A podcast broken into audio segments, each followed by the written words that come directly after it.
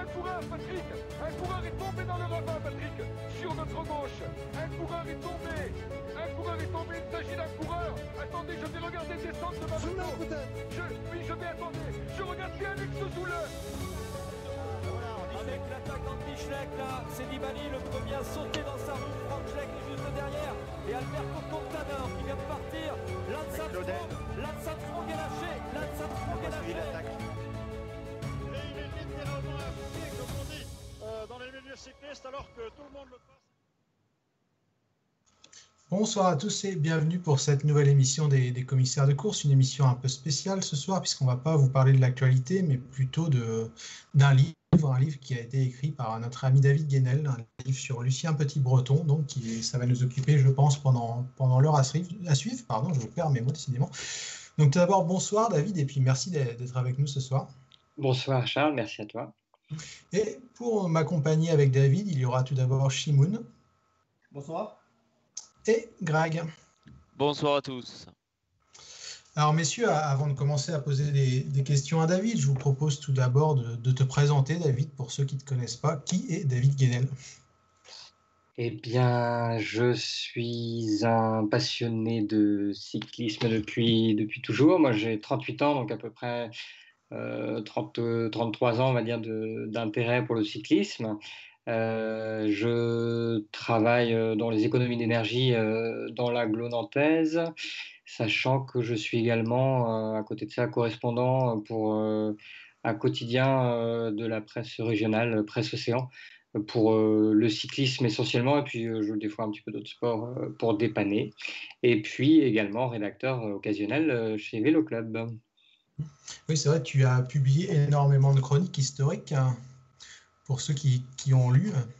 Oui, bah, énormément, je ne sais pas trop, 20 ou 30. Non, 20, 30, je ne sais plus. Oui, trentaine peut-être, ouais, avec des histoires un peu méconnues de coureurs qui l'étaient également et qui méritaient d'être mis un petit peu en lumière. Du coup, ça me donne une transition parfaite. Qu'est-ce qui t'a donné cet intérêt pour ce cyclisme d'antan ? Eh bien, je pense que c'est ma passion pour l'histoire, puisque... peut-être plus encore que du cyclisme, je suis passionné par l'histoire en général. Et c'est ce qui m'a amené justement, voilà, en passionné de cycliste, à regarder avec intérêt tous les vieux journaux, les bouquins, etc. Et plus je regardais, et plus je trouvais que c'était vraiment passionnant, parce que c'était un cyclisme d'aventure, et puis... avec des histoires vraiment d'hommes derrière, justement, c'est toujours ce qui m'intéresse plus que les récits de courses, etc., qui en soi sont déjà des morceaux d'aventure, mais c'est souvent les destins derrière et les carrières et les sentiments et tout qui peuvent se cacher derrière les champions qui m'ont intéressé. Et c'est pour ça souvent que je me penche sur des champions qui ne sont pas forcément les plus connus, mais dont les trajectoires me semblent les plus intéressantes. Alors, tu t'es quand même penché sur un champion qui était assez connu, en l'occurrence Lucien Petit-Breton, parce qu'on l'a dit, tu as écrit un bouquin sur lui, donc Petit-Breton, Gentleman Cycliste. Qu'est-ce qui t'a donné envie d'écrire ce bouquin? Eh bien, à la base, je voulais plutôt écrire un article sur Vélo Club, justement, parce que voilà, c'est un nom qui m'amusait à la base, et puis Lucien est de la région nantaise. Donc ça faisait deux petites choses qui m'attiraient un petit peu, et puis en commençant à me renseigner, à faire des recherches sur lui, je me suis rendu compte qu'il y avait beaucoup à dire, donc j'ai acheté ce qui avait pu être écrit sur lui, mais qui se résume à peu de choses. Il y a eu une biographie éditée il y a déjà un petit bout de temps, dans les années 80, par Roger Bastide, qui ignore des pans qui, moi, m'intéressaient. Mais je me suis rendu compte rapidement qu'un article, en fait, ne lui ferait pas justice. Donc, au fil de mes recherches qui allaient grandissantes, je me suis dit qu'il y avait peut-être matière à faire plus. Sans vraiment être sûr que j'allais écrire un bouquin, parce que c'était mon premier. Et voilà, il faut trouver le temps. Et puis, voilà, je n'étais pas sûr d'aller au bout. Mais bon, petit à petit, au fil des recherches et de l'écriture, ça a commencé à prendre forme. Et puis, j'ai réussi à en venir à bout. Justement, ça fait combien de temps à peu près, depuis le début du projet, les recherches, etc. 2 ans et demi à peu près entre le début des recherches et puis le moment où il est sorti, sachant que je l'ai laissé de côté pendant à peu près 1 an où là je me suis juste contenté de faire des recherches parce que l'écriture ça prend vraiment pas mal de temps et puis il faut se vraiment consacrer du temps. Contrairement aux recherches, on peut se caler 2 heures et puis déjà avancer, chercher des choses spécifiques, mais sur l'écriture, je n'arrivais pas à trouver le temps. Et puis même en fait, quand j'avais une journée devant moi, je me disais que ça valait pas le coup. Donc je me suis après donné à un moment le temps de l'écrire la fin de l'année dernière pour vraiment la partie rédaction. Parce que sinon, je l'aurais jamais fini. Alors avant que les gars justement rentrent dans le vif du sujet. Je vais juste te poser une dernière question, puis après ça va être à eux de te questionner. Où est-ce qu'on peut trouver justement ton livre, David, pour ceux qui seraient intéressés? Alors, essentiellement en ligne, donc sur Amazon, sur Fnac, Cultura, 2 sites, et puis il est en version numérique également, donc sur ces plateformes-là, et puis sur Apple Book, Kobo, et puis les plateformes un peu spécialisé, et puis sinon il est dispo à la Fnac de Lorient et bientôt aussi à celle de Nantes. Alors du coup les gars, je vous laisse la parole si vous voulez questionner David sur ce livre, sur Lucien Petit-Breton. Je vais peut-être commencer. J'aimerais d'abord que David peut-être nous plante un petit peu le décor, un petit peu le contexte. Qu'est-ce que c'est le cyclisme? Eh bien, on peut dire qu'est-ce que c'est le cyclisme des pionniers, c'est-à-dire les tout débuts du XXe siècle, à ce moment-là où Lucien Petit-Breton va commencer sa carrière. Qu'est-ce que c'est? Voilà, vous nous présenter un peu les particularités de ce cyclisme, enfin, qui nous paraît bien lointain, que ce soit par la technique ou les parcours, par rapport à notre cyclisme d'aujourd'hui. Ouais, le cyclisme au début XXe, il a déjà une certaine ancienneté. Le boom en France a été dans les années 1880. Après, les courses sur route, elles ont une dizaine d'années à peu près. Mais il y a déjà des grandes classiques qui ont été créées. Paris-Roubaix date de 1896, Bordeaux-Paris et Paris-Brest-Paris 1891. Liège-Bastogne-Liège existe déjà également. Donc, il y a déjà des grandes courses avec des champions qui sont également assez connus, qui peuvent être considérés comme des stars en France. Mais c'est surtout, pour le coup, des pistards, puisque le cyclisme, à cette époque-là, c'est surtout la piste, puisque les mieux rémunérés, les plus connus, c'est les pistards de vitesse.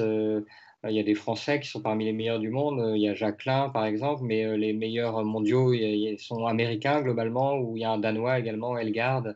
Les Américains, c'est Major Taylor, par exemple.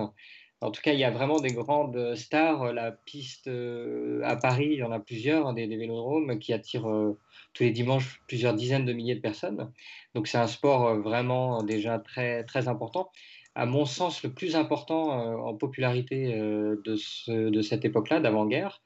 Et puis, il y a certaines choses qui restent à créer, notamment le Tour de France qui arrive en 1903 et qui va vraiment faire basculer la popularité vers les champions de course sur route, puisque dès qu'il arrive en vainqueur au Parc des Princes, Maurice Garin devient vraiment la grande star du cyclisme. Et puis, dans les 2-3 années qui suivent, en fait, le Tour de France va prendre une telle importance qu'il va éclipser un petit peu les autres courses.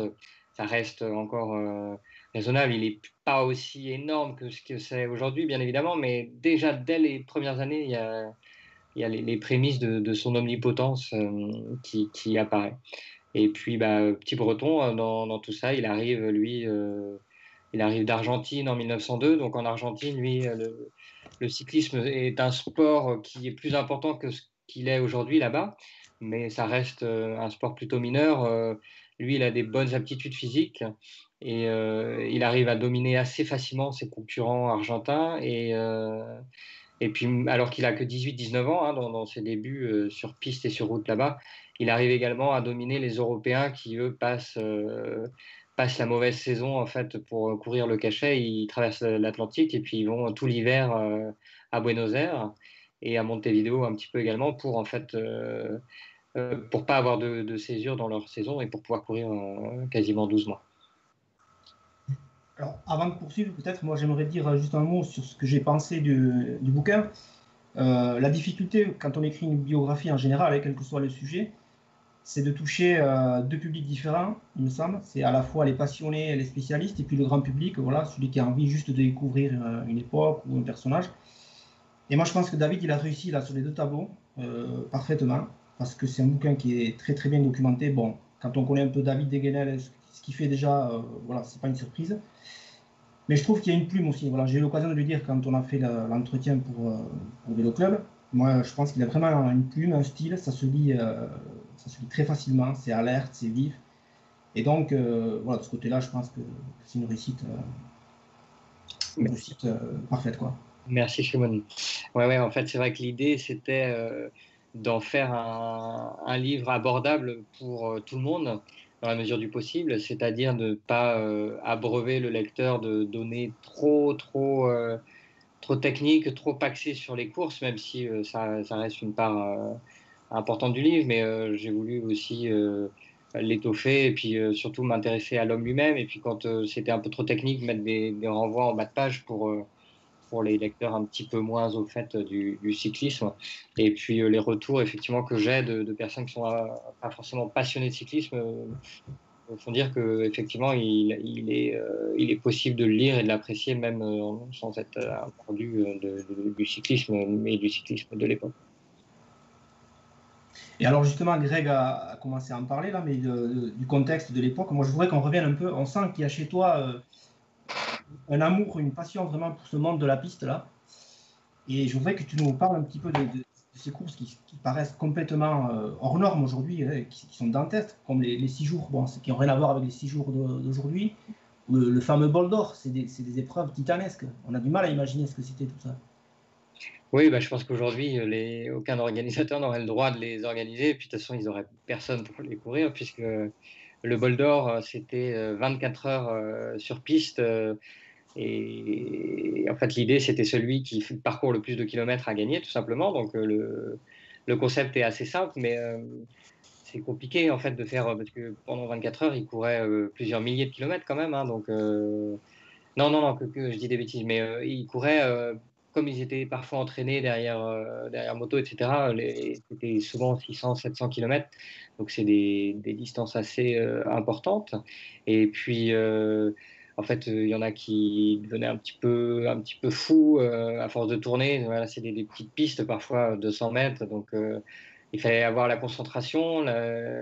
Et puis, c'était des vélodromes qui n'étaient pas couverts. Donc, parfois, la chaleur, hein, c'était couru au mois de juillet, souvent le Bol d'Or, avec une chaleur assez importante. Et puis, les 6 jours, bah, c'était le même concept, sauf que là, pour le coup, ils étaient deux. Enfin, en tout cas, dans ces années-là, ils étaient deux à se relayer. Donc, au moins, il y en a un des deux qui pouvait aller se reposer dans les petites cagnas qu'ils avaient sur le milieu de la piste. Mais bon, enfin, voilà, ça veut dire que pendant 6 jours non-stop, il fallait qu'il y ait au moins un des deux coureurs qui soit sur la piste. Donc, ça veut dire qu'ils roulaient à minima 3 jours et demi. Et puis, sachant que se reposer dans ces environnements-là, de toute façon, c'était un petit peu illusoire. Donc, c'était vraiment des... Ouais, c'était des épreuves un petit peu folles et les spectateurs qui venaient beaucoup pour l'ambiance plus que pour l'intérêt, parce que souvent les 6 jours se terminaient au sprint avec plusieurs équipes qui étaient à égalité au bout des 6 jours, donc il y avait un intérêt sportif un peu limité. Il y avait un côté jeu du cirque quand même, un petit peu aussi.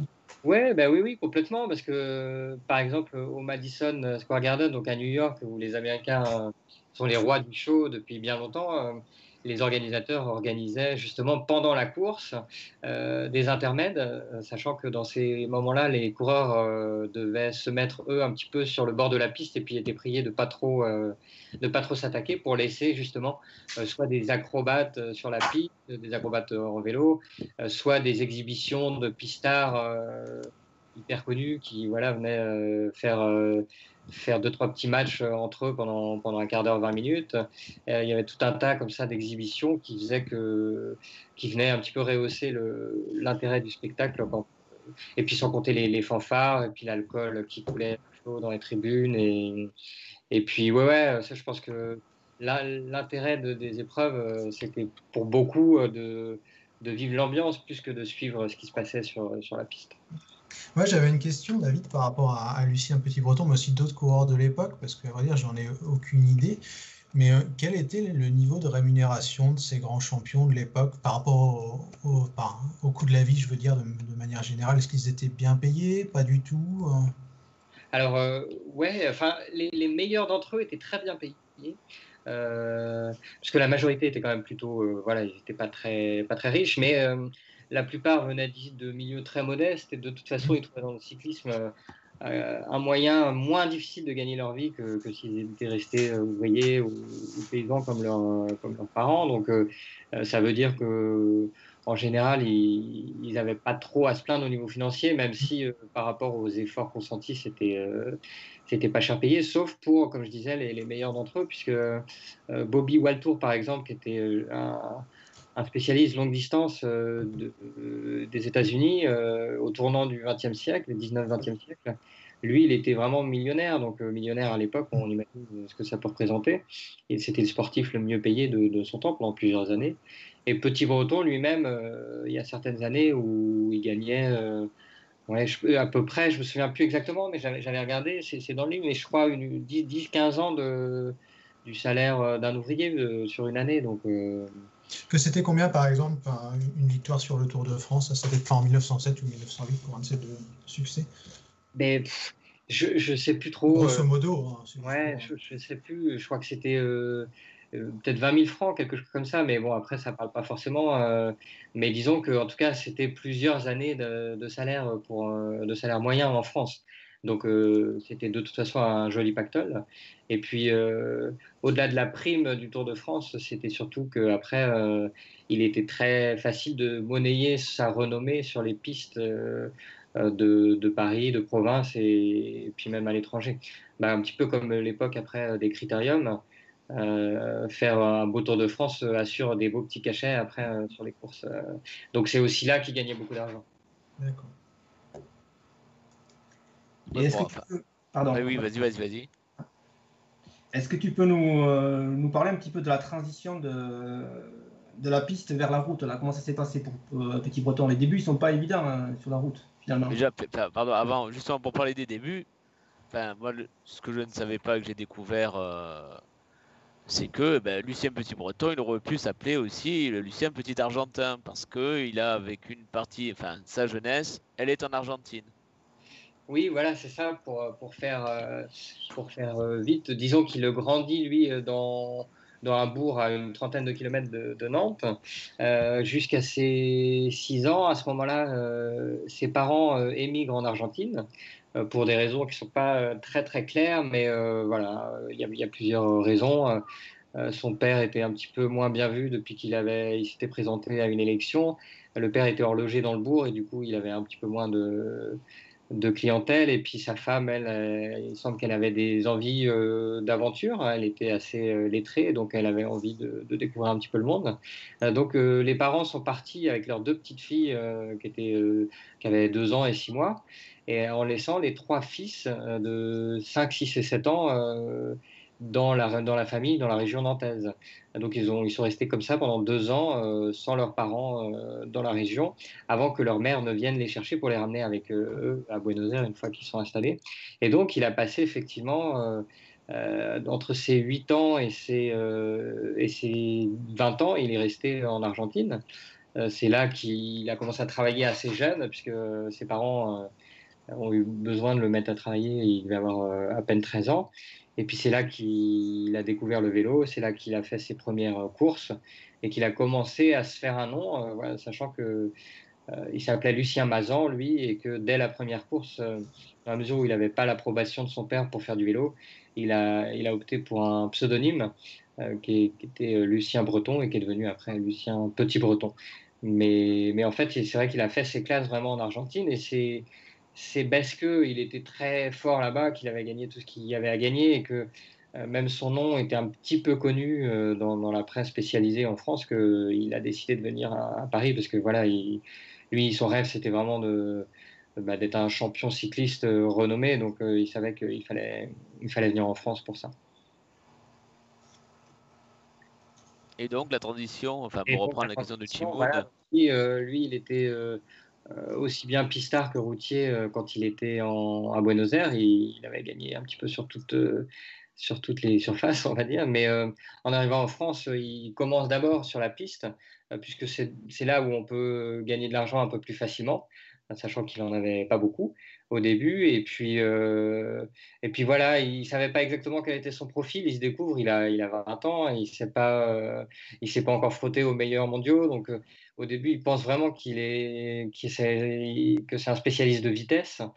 Mais bon, il essuie pas mal d'échecs, donc il se recycle un petit peu dans les distances plus longues, où là, il montre tout de suite des aptitudes intéressantes. Il va briller dans le Bol d'Or dès sa première participation. Et puis voilà, il fait aussi, au bout de 2 ans en France, il participe à sa première course sur route, qui est Paris-Roubaix en 1904, qui se passe pas hyper bien. Il finit, je crois, dans le top 20, mais bon, pour lui, pour ses ambitions, pour ce qu'il espérait, c'est pas suffisant. Et puis, il a du mal un petit peu à gérer son entraînement. Il se surentraîne, et puis après, en course, il a aussi du mal, mais ça va être une constante pendant des années à gérer. Il a tendance à trop en faire, à vouloir voilà, mener le train tout le temps, attaquer... Voilà, ce sera sa marque de fabrique pendant à peu près toute sa carrière, mais disons que ça lui joue pas mal de tours, notamment au début où il n'a vraiment aucune science de la course, ce qui fait que, ouais, il va mettre à peu près 1 an en France à faire plusieurs courses sur route avant de commencer à avoir des résultats probants. Et c'est un peu paradoxal parce que tu disais là à l'instant qu'il avait du mal au début un peu à gérer sa façon de courir, et après il va faire un bouquin qui fera un peu autorité en matière d'entraînement et tout ça. Il va évoluer quand même à ce niveau-là. Ouais, mais je pense que l'un entraîne l'autre en fait indirectement. C'est que il a été tellement médiocre dans sa science de course et d'entraînement, etc. à ses débuts, qu'il y a beaucoup réfléchi. Et comme c'est un homme intelligent qui intellectualise beaucoup, qui prend des notes pas mal sur ce qu'il fait, sur son alimentation, sur ses entraînements, donc petit à petit, il arrive à comprendre son corps et à comprendre comment ça fonctionne. Il se renseigne aussi auprès d'un de ses amis médecins qui est spécialiste en médecine du sport, un des premiers en France, qui est un de ses meilleurs amis. Et ensemble, en fait, ils arrivent à petit mettre au point un système d'entraînement qui va lui permettre d'obtenir ses plus grands succès. Donc effectivement, sur la partie entraînement, en tout cas, il aura vraiment... fait d'énormes progrès et au point d'être une autorité lorsqu'il sortira son bouquin sur comment je m'entraîne sur route en 1908, sachant que pour la science de la course, il aura toujours quelques petites lacunes parce que il est un petit peu comme des coureurs actuels comme Peter Sagan par exemple qui veulent pas s'ennuyer dans ce qu'ils font, donc ils jouaient un petit peu au cyclisme, donc il jouait beaucoup avec les nerfs de ses adversaires en poussant des cris lorsqu'il attaquait ou en les chambrant quand il voyait qu'ils étaient un petit peu moins bien. Et puis en faisant course en tête toujours, en fait, dès qu'il était bien, il menait le peloton et puis il attaquait tout le temps, quoi. Il ne pouvait pas vraiment tenir en place. Et l'attitude de certains de ses concurrents qui étaient comme ça l'horripilait un peu. Et tu disais qu'il avait une meilleure science de la course et une meilleure approche des événements aussi après ces 2 victoires sur le Tour de France ou à partir de ces 2 victoires sur le Tour de France. Quand on lit les repères biographiques, David, on s'aperçoit qu'il a fait 5 abandons consécutifs, mais sur les 5 derniers tours. Qu'est-ce qui explique cela du coup? Alors ouais, c'est vrai qu'il prend une première retraite juste au soir de son 2e tour victorieux en 1908. Et puis... comme on disait à l'époque, c'est un serment de coureur, c'est-à-dire c'est une belle parole, mais non suivie d'actes. Et il reprend assez rapidement dès le Giro 1909. Il participe au premier Giro de l'histoire.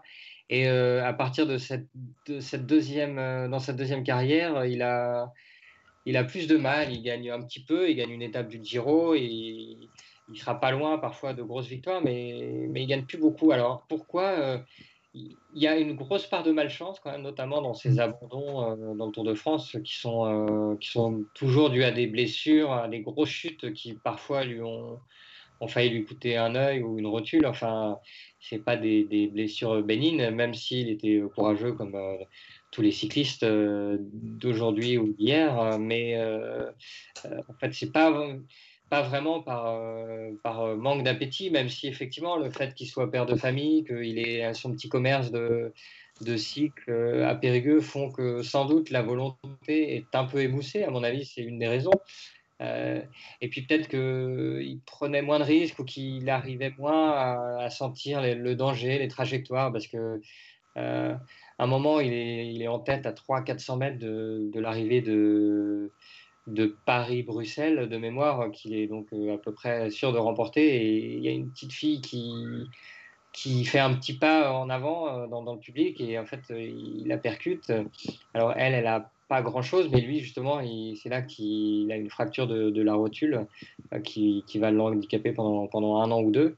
C'est des petites choses qui, peut-être, il n'aurait pas connues en étant un petit peu plus sûr de lui, en n'ayant pas eu les chutes qu'il avait connues précédemment. Voilà, il y a tout un tas de raisons, mais en tout cas, c'est vrai que c'est un peu surprenant quand on regarde ses résultats dans le Tour avant 1908 et après, ou avant, bah voilà, c'est le meilleur... entre les 6 premiers tours, voilà, c'est le premier à en gagner 2. Il avait déjà gagné en 1906 la catégorie des poinçonnés, donc de ceux qui gardaient leur vélo tout au long de l'itinéraire. Et puis après, voilà, 5 abandons, donc sachant qu'un abandon, ça ne veut pas dire grand-chose, mais en 1913, il n'est vraiment pas très loin de remporter le Tour avant de devoir abandonner à 2 étapes de la fin. Est-ce que tu pourrais aussi un peu expliquer qu'est-ce que c'est justement le Tour de France dans ces toutes premières années? Il y a eu des soucis aussi quand Petit-Breton se lance sur le Tour, il y a eu quand même pas mal de soucis quelques années auparavant, que on a nous au début. Tu as dit il y a 2 catégories, ça aussi serait bien peut-être que tu l'expliques.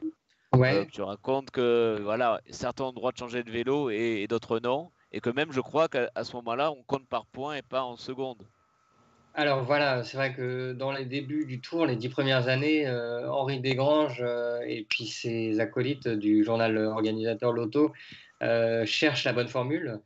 Donc tous les ans, il y a des changements qui sont parfois importants, même parfois en cours d'épreuve, il y a des changements. Voilà, c'est du tâtonnement. Et le classement au début se fait au temps. Je crois qu'à partir de 1906-1907, il passe en classement par points, parce qu'on estime que justement, si quelqu'un perd 2 heures sur un ennui mécanique, il ne va pas perdre toutes ses chances de gagner le Tour de France. Et puis après, ça revient au temps, un petit peu avant la guerre, parce qu'on se rend compte que quand y a une échappée, les mecs derrière, ça coule douce, parce qu'ils s'en fichent en fait qu'il y ait 10 minutes ou une heure de retard. Donc, ce qui fait que voilà, y a un équilibre à trouver. Et puis... Après, il y a différentes catégories. Déjà, il faut savoir qu'à l'époque, n'importe qui peut s'inscrire au Tour de France. Il faut juste avoir les 10 francs pour payer l'inscription. Et puis, avoir 5 semaines de son temps à dépenser à faire ça. Et du coup, il y a des disparités de niveau qui sont importantes. Et renforcées par le fait que certains donc, courent avec des maisons de cycles qui les sponsorisent, qui payent leur matériel, qui payent l'hôtel, qui payent les masseurs, etc. déjà à l'époque. Et puis d'autres qu'on appelle les isolés, les déshérités, un petit peu après les touristes routiers, voilà, il y a plein de noms. Mais disons qu'ils se sont inscrits par eux-mêmes et puis ils sont priés de se débrouiller tout seuls. Donc souvent, ils ont un petit pécule dans une sacoche, un petit peu d'argent qui va leur servir pendant toute la durée du Tour de France à payer les hôtels, à payer leur ravitaillement, parce qu'ils doivent tout organiser eux-mêmes, et puis également à payer parfois le matériel, les chambres à air notamment, sachant que bien souvent, effectivement, ces gars-là faisaient partie de la catégorie qu'on appelait des poinçonnés ou des plombés, c'est-à-dire que leurs machines, leurs vélos étaient poinçonnés à différents endroits, de façon à ce qu'on s'assure avant et après l'étape qu'ils ont bien le même vélo que la veille, puisqu'ils étaient interdits, il était interdit pour eux d'en changer. Et c'est dans cette catégorie-là que Petit-Breton court dans ses premières années, sachant que ben voilà, c'est un petit peu difficile de conserver le même vélo, puisque avec l'état des routes et puis les vélos qui n'étaient pas forcément toujours très fiables, il y a souvent des gros ennuis mécaniques qui fait qu'il suffit qu'il y ait un bris de cadre pour que le tour s'arrête là, alors que les autres coureurs pouvaient aller jusqu'au contrôle suivant. Donc il y avait des contrôles pour signer les feuilles de présence, entre guillemets, ou de passage. Et donc on avait tous les 20 à 30 bornes. Donc les gars qui faisaient le tour avec des maisons de cycle étaient assurés, en marchant une dizaine de kilomètres, de pouvoir retrouver un vélo tout neuf qui les attend. Ce qui fait que c'était jugé impossible de gagner le Tour de France en faisant partie de la catégorie poinçonnée. Mais Petit-Breton a prouvé en 1907 que ce n'était pas le cas, et ce qui fait que l'année d'après, Desgrange a décidé que puisqu'on pouvait gagner le Tour en étant poinçonné, tout le monde serait poinçonné. Donc en 1908, tous les coureurs étaient obligés de garder leur vélo du début à la fin. D'accord. Tiens, il y a une première question, David, sur le chat, j'en profite pour te la poser. C'est Cédric qui nous la pose. Donc, quelles sont les sources d'infos pour ce genre de livre ? Alors, il y en a pas mal. L'idée, c'est justement de varier un petit peu les sources et les plaisirs. La principale, c'est la presse contemporaine, évidemment. Donc, le journal Loto, mais pas que. Les journaux locaux qui sont disponibles en ligne gratuitement. Hein. Il y a l'Ouest éclair, puis il y a les journaux dans le Sud également qui sont disponibles pour ces années-là. Donc, c'est une mine d'informations énorme. Si on veut bien s'y pencher et puis prendre le temps de lire tous les comptes rendus de l'époque, ce qui prend un petit peu de temps. Et puis, à côté de ça, moi, j'ai rencontré les 3 petits-enfants de Petit-Breton, puisqu'il a eu en tout 3 petits-enfants qui sont encore vivants. Ils ont tous 80 ans à peu près, mais ils sont en bonne santé. Puis ils étaient ravis de pouvoir me parler de leur grand-père, même si évidemment ils ne l'ont pas connu. Mais bon, leur mère leur en parlait beaucoup. Et puis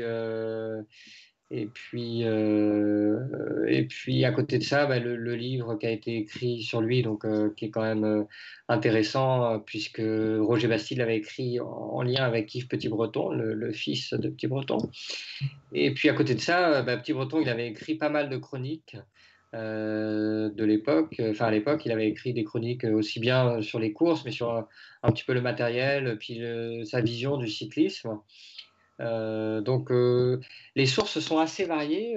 Si on prend le temps de les recouper un petit peu, ça permet d'avoir une idée assez précise de l'homme lui-même et de son caractère, et puis ça permet justement de comprendre un petit peu tout ce qu'il a pu faire et la trajectoire qu'il a pu connaître.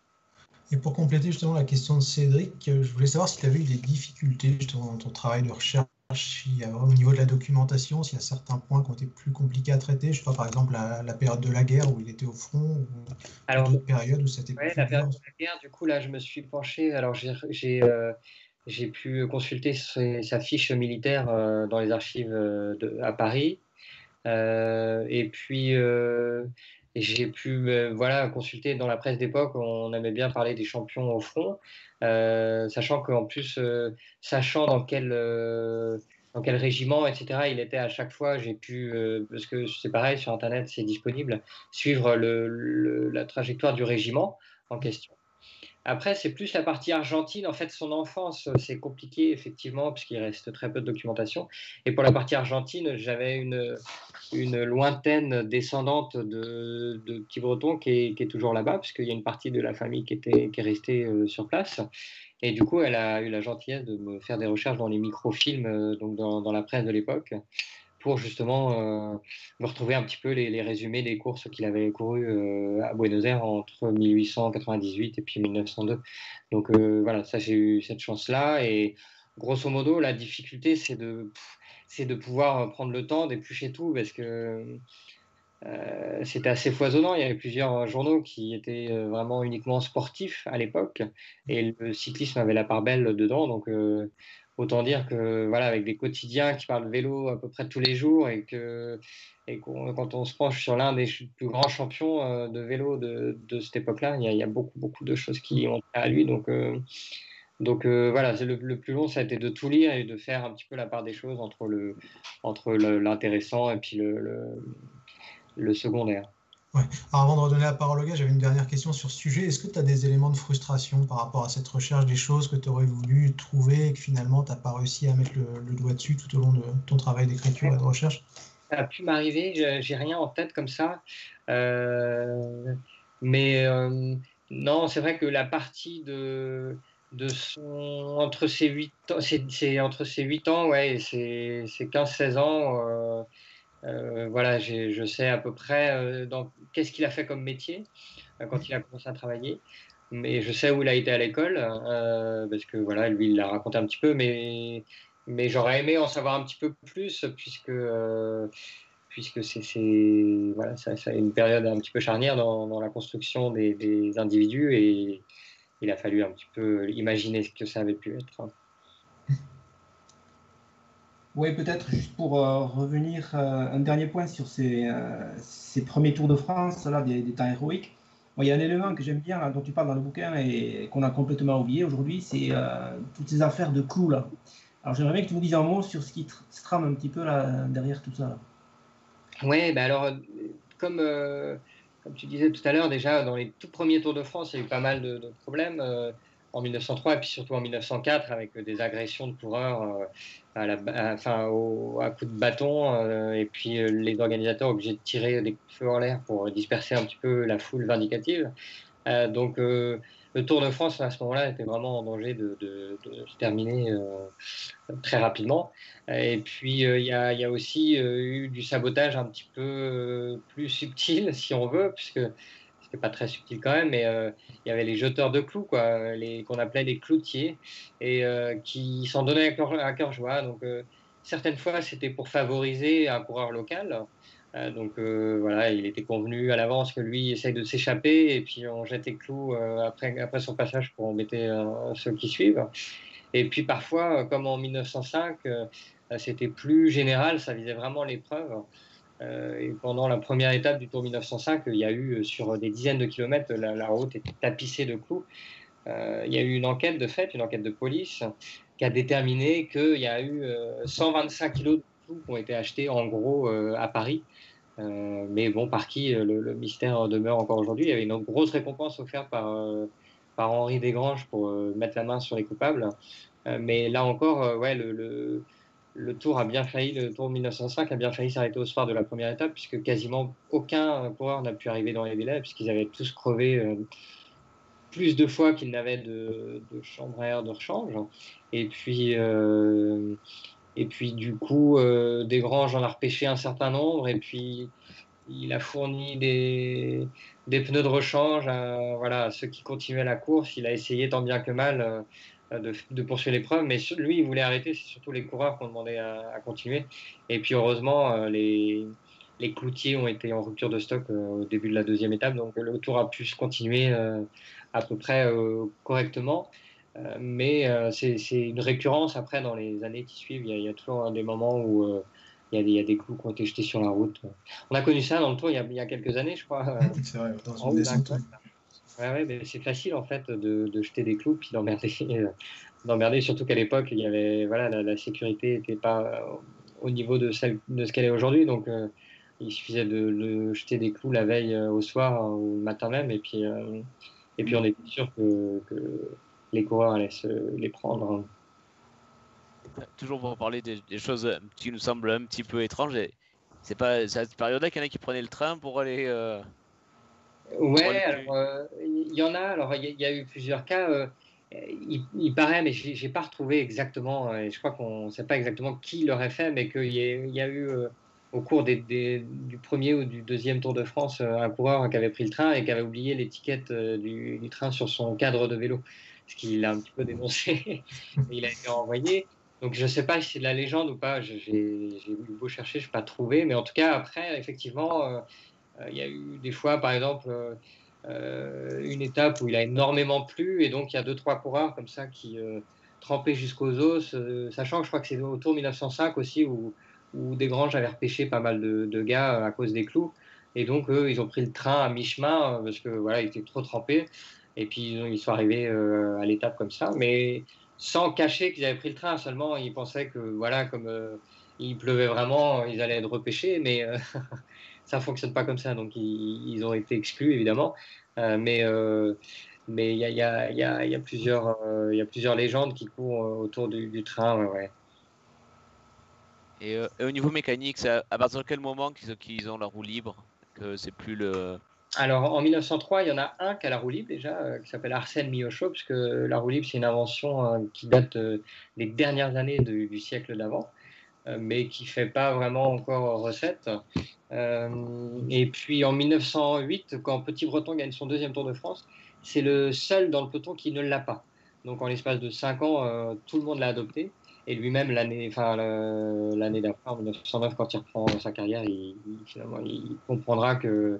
voilà, donc, mais en fait, il avait quand même un gros handicap.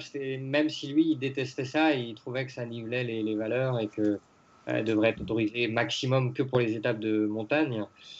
Mais bon, comme tout le monde disait, il n'a pas eu trop de choix. On retrouve un peu ce débat-là hein, sur les braquets aujourd'hui. Est-ce que c'est pas... Certains disent que aujourd'hui, les braquets, on pédale trop facilement avec des plus petits braquets en montagne.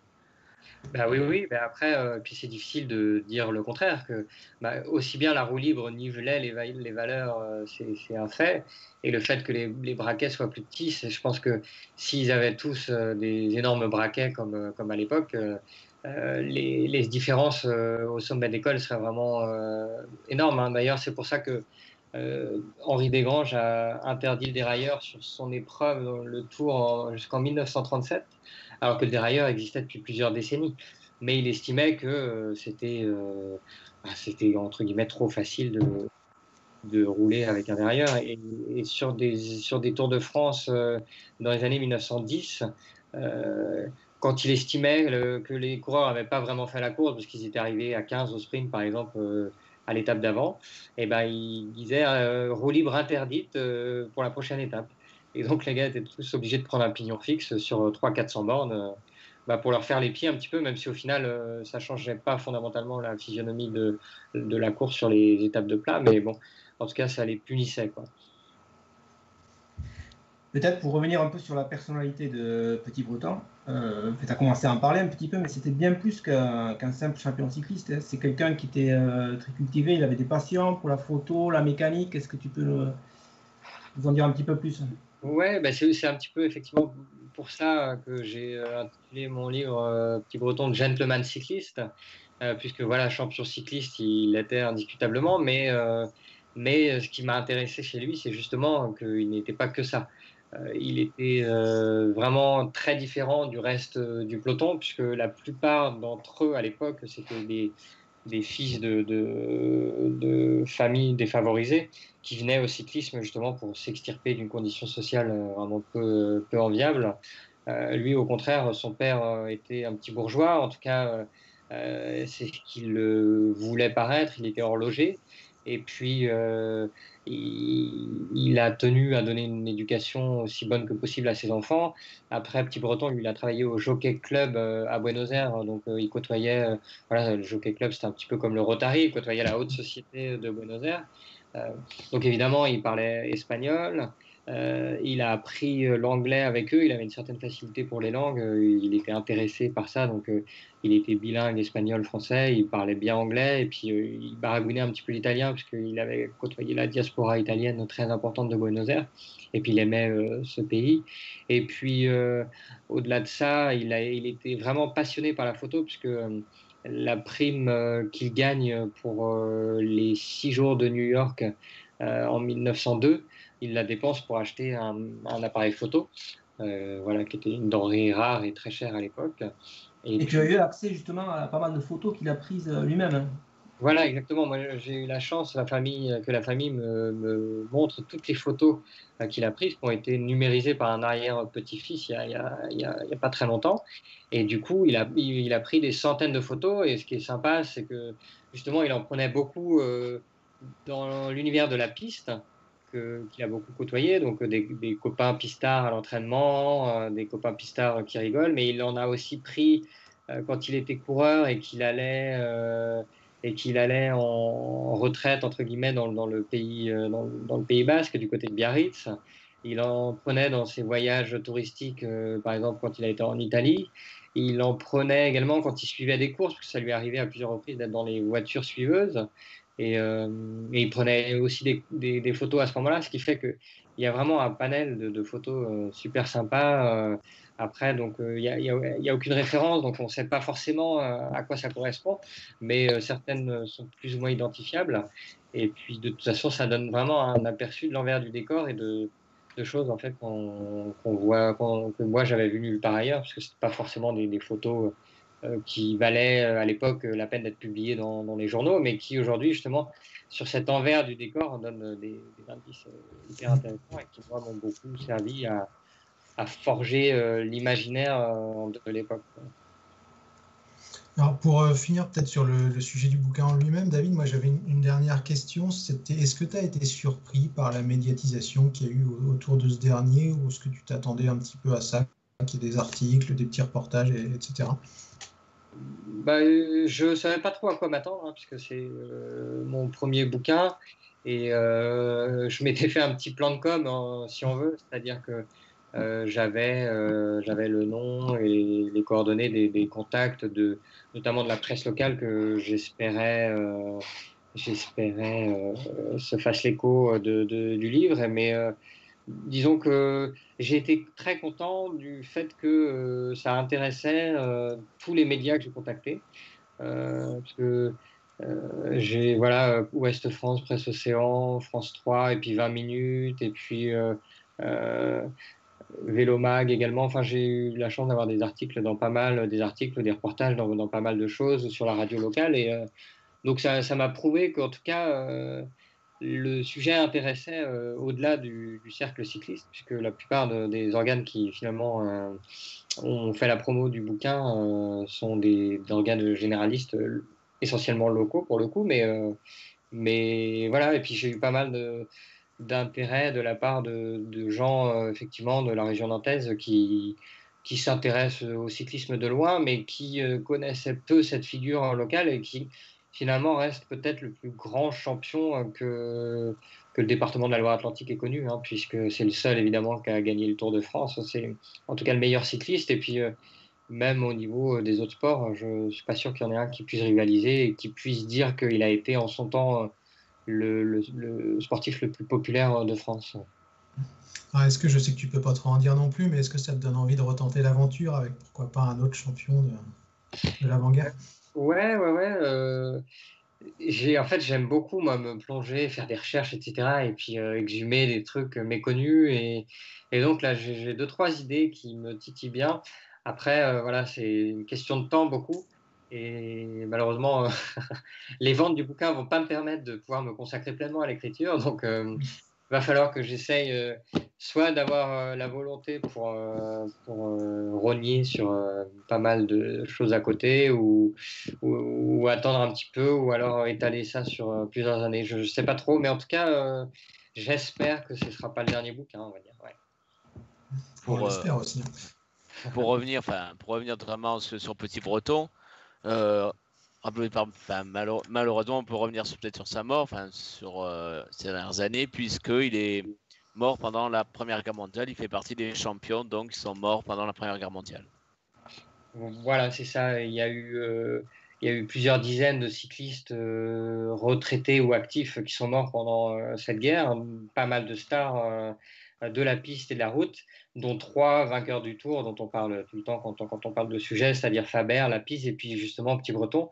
Faber est mort pendant un assaut, Lapize pendant un combat aérien, et puis Petit-Breton, c'est un petit peu plus couillon, puisque lui, il est mort d'un accident de voiture. En fait, il était, lui, chauffeur de toute façon pendant quasiment la totalité de la guerre, chauffeur automobile, et là, pendant qu'il était un petit peu à l'arrière du front, il a croisé la route d'un charretier ivre, mort, et qui roulait pas du bon côté de la route et qui n'a pas bien manœuvré son cheval, ce qui fait que il s'est pris la charrette, lui, de plein fouet, et les 2 passagers qu'il transportait étaient indemnes, mais lui est mort, pas sur le coup, mais dans les heures qu'on suivit, quoi. Donc c'est vrai que c'est dommage, surtout qu'il est mort en décembre 1917, donc moins d'un an avant la fin de la guerre.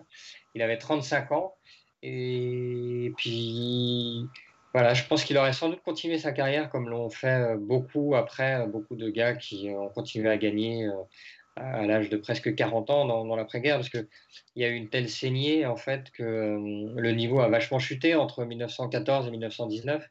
Donc lui, avec l'hygiène de vie qui était la sienne, il aurait sans doute encore pu faire de belles choses pendant les 2-3 années minimum qu'on suivit la guerre. Donc voilà, c'est dommage par rapport à ça, et puis évidemment par rapport aux 3 orphelins qu'il laissait. Il avait 3 enfants en bas âge, et puis une femme qui était vraiment éperdument amoureuse de lui, qui s'est jamais remariée, qui s'est jamais vraiment remise. En fait, elle est devenue un peu neurasthénique et puis dépressive suite à la mort de son mari, et puis elle a eu de cesse pendant toute sa vie de lui rendre hommage, de trouver voilà, des fonds pour financer un vélodrome à Nantes qui porte son nom, de faire en sorte que ses enfants aient le droit de porter le nom de Petit-Breton et de ne plus s'appeler Mazan. Enfin voilà, elle a vraiment lutté pour que son nom lui survive.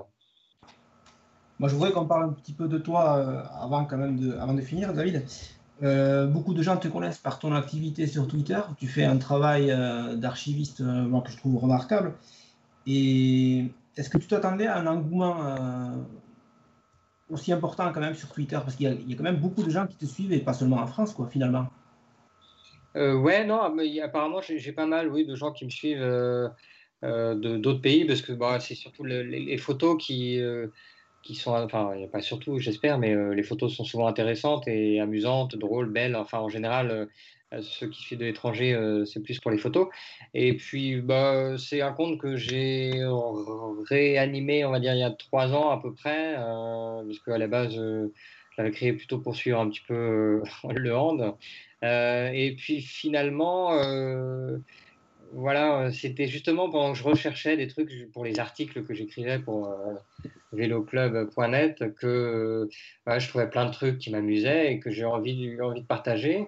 Et puis j'ai vu que ça intéressait, donc après je cherchais des choses, des petits sujets que je trouvais intéressant de creuser, mais plutôt juste pour Twitter, hein, parce que voilà, de toute façon, pour moi, c'est une passion en fait de me plonger dans les vieux journaux comme ça, et puis essayer de trouver des petites anecdotes, des faits incongrus, des choses comme ça, des photos, des gars oubliés, plein de trucs un petit peu insolites, ou alors juste des belles photos qui sont plus connues ou moins connues. Mais oui, en tout cas, oui, je suis surpris. Si on m'avait dit il y a 3 ans que j'allais avoir autant d'abonnés, ça m'aurait surpris. Mais bon, je suis content, ça prouve que voilà, je suis pas le seul... je ne suis pas le seul un petit peu friki, comme on dit, à m'intéresser à ce sujet-là, et que finalement, ça touche beaucoup de gens quand même.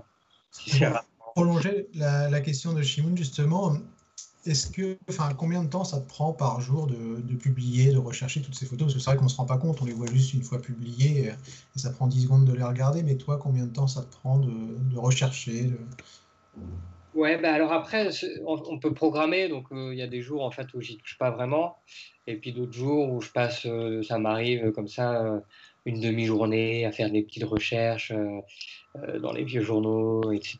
Et puis j'ai pas mal de bouquins, moi, j'ai mon grand-père a une grosse collection aussi de miroir sprint, donc ça m'arrive de passer 3-4 heures des fois, un petit peu plongé dans les archives. Et puis du coup, après, ça alimente le fil pour les jours qui suivent. Mais c'est variable, Mais en tout cas, oui, ça arrive des fois que je regarde des trucs comme ça pendant 20 minutes, 25 minutes, quand j'ai un petit peu de temps. Et puis que voilà, donc c'est très variable. Mais en tout cas, c'est vrai que ça prend du temps. Mais je me dis que c'est un centre d'intérêt comme un autre. Et moi, je voulais savoir un peu quel regard tu portais sur le cyclisme actuel, parce que c'est vrai que quand on est passionné autant par l'histoire du cyclisme, est-ce qu'on n'est pas déçu finalement par le vélo d'aujourd'hui, ou comment tu vois ça, toi? Ouais, moi en plus, je suis un indécrottable nostalgique, donc ça aide pas. C'est vrai que je trouve que c'est un petit peu édulcoré aujourd'hui, même si j'arrive à m'intéresser, voire parfois à me passionner sur certaines courses. Mais globalement...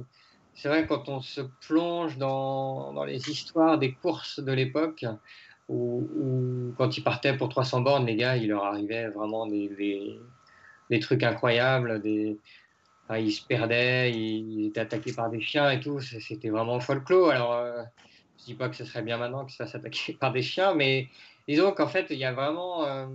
C'est pas vraiment le même sport, en fait. C'est l'impression que ça donne. Et l'inattendu, aujourd'hui, existe peu. Enfin, à telle enseigne que dès que quelqu'un attaque à 50 bancs de l'arrivée, on est tous fous devant notre télé parce que c'est incroyable. Et on est vraiment excités, alors que ça devrait être la norme. Et c'était la norme il n'y a encore pas si longtemps. Alors, certains disent que... Oui, c'est parce qu'il y a moins de dopage aujourd'hui, donc ils ne peuvent plus produire d'efforts comme ça. Moi, je pense que c'est vraiment plus lié à la technologie actuelle, au fait qu'ils aient des capteurs de puissance qui leur disent surtout de ne pas aller à plus de temps de pulsation minute, que de toute façon, s'ils le font, ils savent qu'ils se font taper sur les doigts le soir à l'hôtel, qu'ils ont évidemment les oreillettes où on leur dit que voilà, c'est pas tout de suite, c'est plutôt après le rond-point de telle commune qu'il faudra attaquer parce que blablabla. Enfin, voilà, moi c'est vrai que je comprends hein, les enjeux économiques actuels, etc. Et puis c'est pas au directeur sportif de s'adapter en fait et d'essayer de faire plaisir au public, même si au fond ce qui paye les coureurs c'est quand même qu'il y ait des téléspectateurs. Indirectement, donc c'est le spectacle. Hein. Moi, je pense que c'est plus aux organisateurs et même aux instances dirigeantes d'essayer de contrer un petit peu toute cette modernité. Mais bon, voilà, moi, c'est un discours qui m'est propre. Je ne demande pas aux gens de le partager, mais c'est sûr que je pense qu'il y a pas mal de réformes qui feraient qu'on pourrait avoir des courses beaucoup plus débridées et beaucoup plus imprévues. Alors, il y a Cédric qui nous pose une question aussi sur le chat, je vois.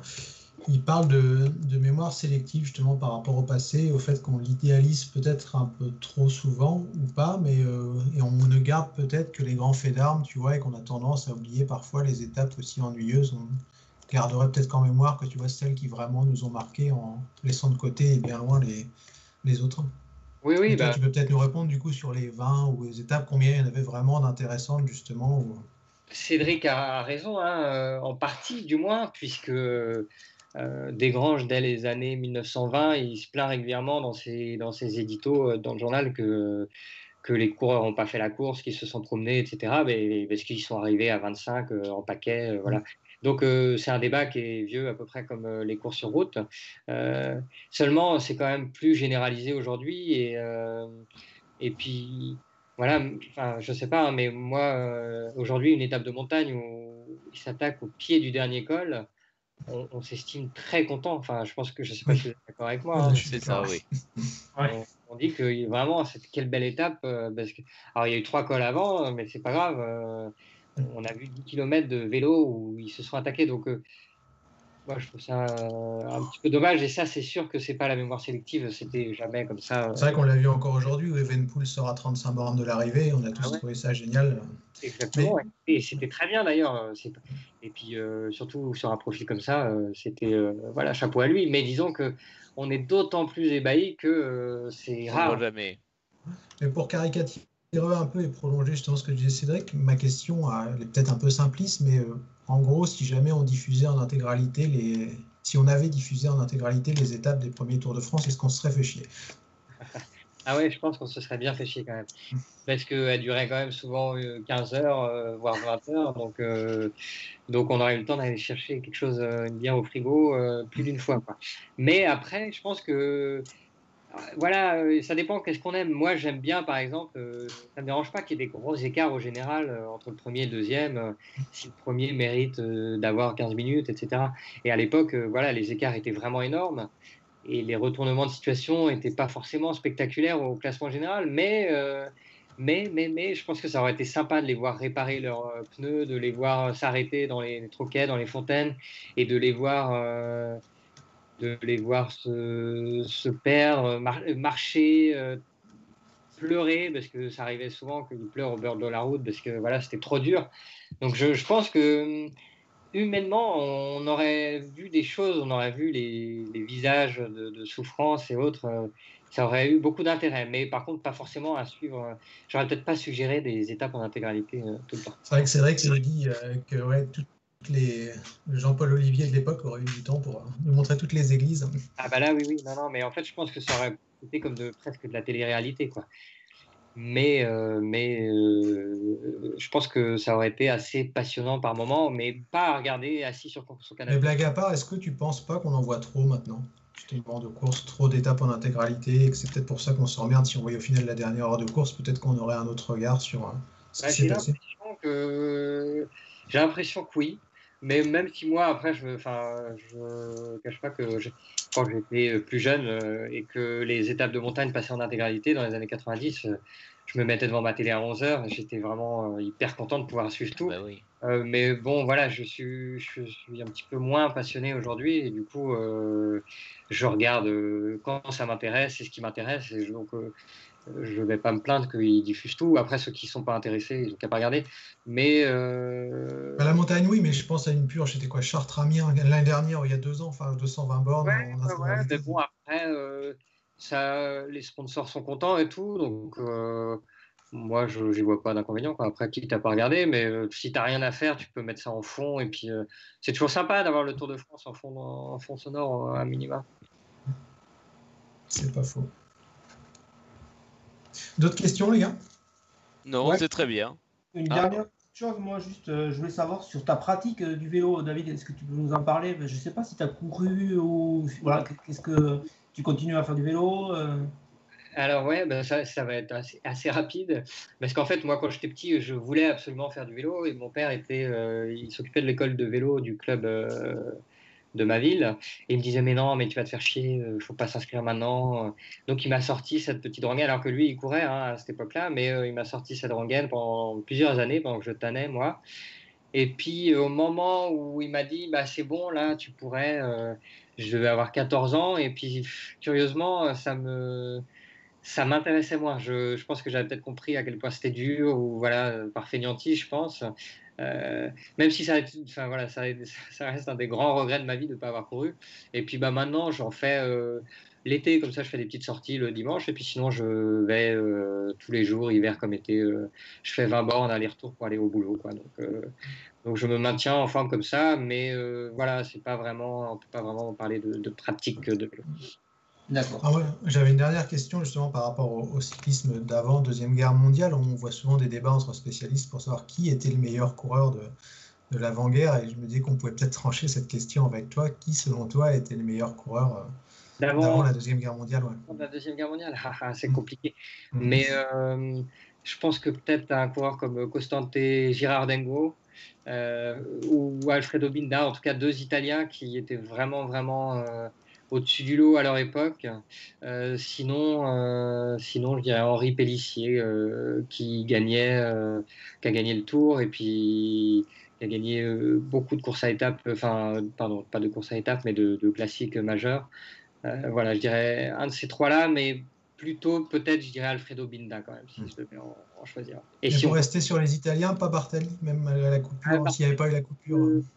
Je vais le considérer après la Deuxième Guerre mondiale, parce que sinon, effectivement, Bartali est encore un cran au-dessus, mais comme il a eu une partie de son palmarès après la guerre, je le considère plutôt en tant que coureur d'après-guerre. Mais sinon, oui, Bartali. En tout cas, les Italiens n'ont pas eu énormément de très grands champions avant-guerre, mais ceux qu'ils ont eu étaient vraiment très, très forts. Et Binda, qu'on avait payé pour ne pas faire le Giro, justement, vraiment, il était fort. Exactement, Binda qui était tellement fort que les organisateurs avaient donné le prix du premier du Giro pour pas qu'il vienne. Et il n'est pas venu souvent, surtout une ou 2 fois, mais en dilettante comme ça, mais malgré tout, il a remporté des étapes, il montrait en fait qu'il était vraiment très très fort dans les rares fois où il a décidé de courir les étapes avec un petit peu de hargne, mais malheureusement il ne s'est jamais donné les moyens. C'est dommage, parce que sinon là il n'y aurait peut-être pas eu de débat sur la question. C'est parfait, messieurs. D'autres questions avant de terminer? Non, ou pas? Non, merci, merci à David. Oui, merci David. Merci à vous 3 pour votre intérêt, c'est sympa. Ouais, grand merci David, c'était vraiment assez passionnant de pouvoir suivre toutes ces petites histoires. Et bien, il me reste du coup à vous remercier messieurs, puis à souhaiter à tous nos auditeurs une bonne soirée, et puis à vous dire, donner rendez-vous dimanche prochain pour une émission un peu plus classique cette fois-là, la sortie du dimanche, où on reviendra sur les Strade Bianche et la Vuelta Burgos. Bonne soirée à tous, au revoir. Merci. Au revoir. Au revoir. Au revoir.